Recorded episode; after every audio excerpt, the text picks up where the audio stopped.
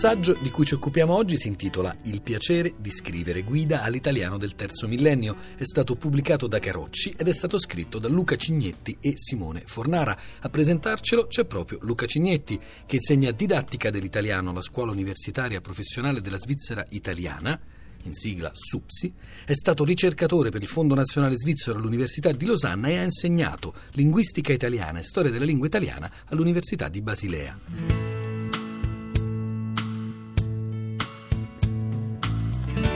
Nel nostro libro parliamo della scrittura come di un'abilità problematica, perché chi scrive deve affrontare e risolvere insieme molti problemi diversi. Deve ad esempio trovare ciò che vuole scrivere, cioè i contenuti del testo, deve organizzarli in modo efficace, selezionare eh, le parole migliori e via dicendo. Si possono superare questi ostacoli, ad esempio, con una buona organizzazione del lavoro, partendo cioè dalla conoscenza delle diverse fasi del processo di scrittura.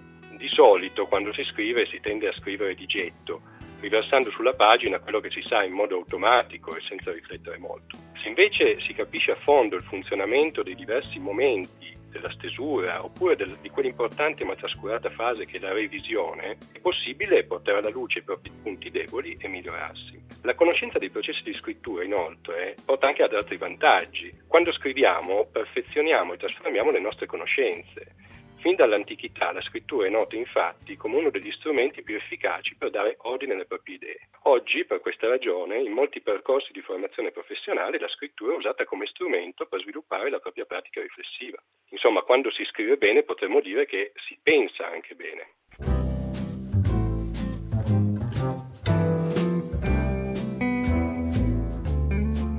Un testo è fatto di parole. Le parole sono le unità di riferimento del linguaggio, infatti sono le parole che trasmettono i significati a quello che scriviamo. Le parole di un testo, quindi il suo lessico, eh, devono essere per questo selezionate con molta cura.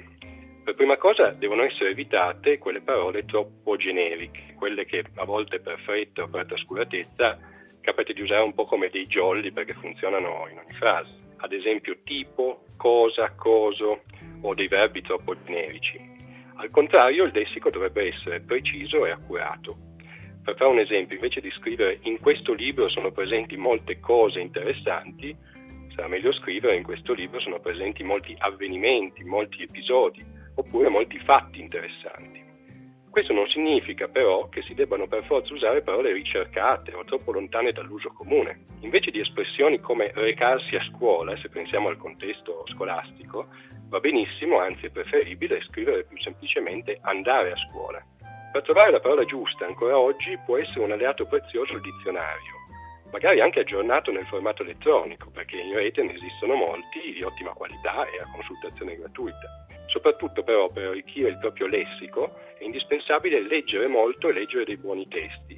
Questo perché la scrittura è un'attività pratica e come per tutte le attività pratiche quando si scrive è importante avere dei buoni modelli a cui ispirarsi.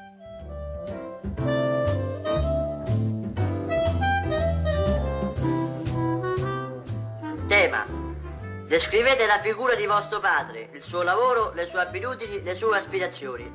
Svolgimento: mio padre non è proprio quello che si dice un bell'uomo.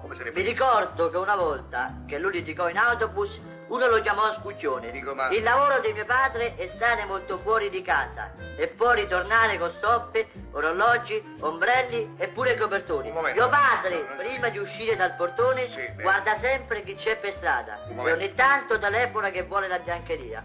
La domenica... Un momento! Ma papà, che fai? Lo strappo. Non mi piace.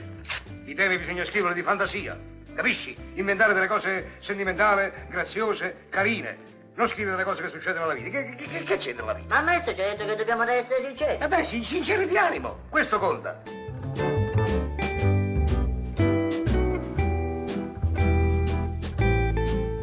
Quando scriviamo è molto importante avere ben chiari il genere e la tipologia testuale. La tipologia, in particolare, ci dice a che cosa serve il nostro testo, cosa vogliamo ottenere quando lo scriviamo.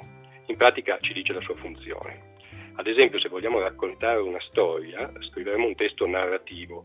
Per convincere il lettore delle nostre idee, scriveremo un testo di tipo argomentativo.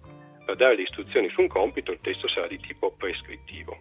Ad ogni tipo di testo corrispondono poi dei generi. Per i testi narrativi, ad esempio, avremo il romanzo, la novella, la fiaba e così via. Ogni genere testuale ha poi delle specifiche caratteristiche che dobbiamo conoscere e rispettare. Ad esempio, in una tesi di laurea sarà importante il rigore della documentazione.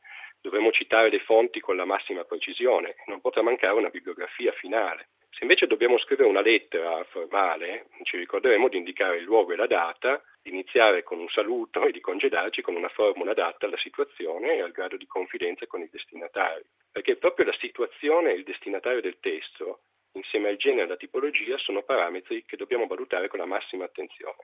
L'impiego di determinate parole o espressioni spesso non è sempre giusto o sbagliato, ma può essere più o meno adeguato in relazione ad una situazione, a un genere o a un tipo testuale. Ad esempio, l'uso delle faccine, le emoticon, oppure dei più recenti emoji, è perfettamente adeguato se stiamo scrivendo un sms oppure una lettera privata ad un caro amico. Non sarà invece consentito in un tema scolastico oppure nel verbale di una riunione di lavoro.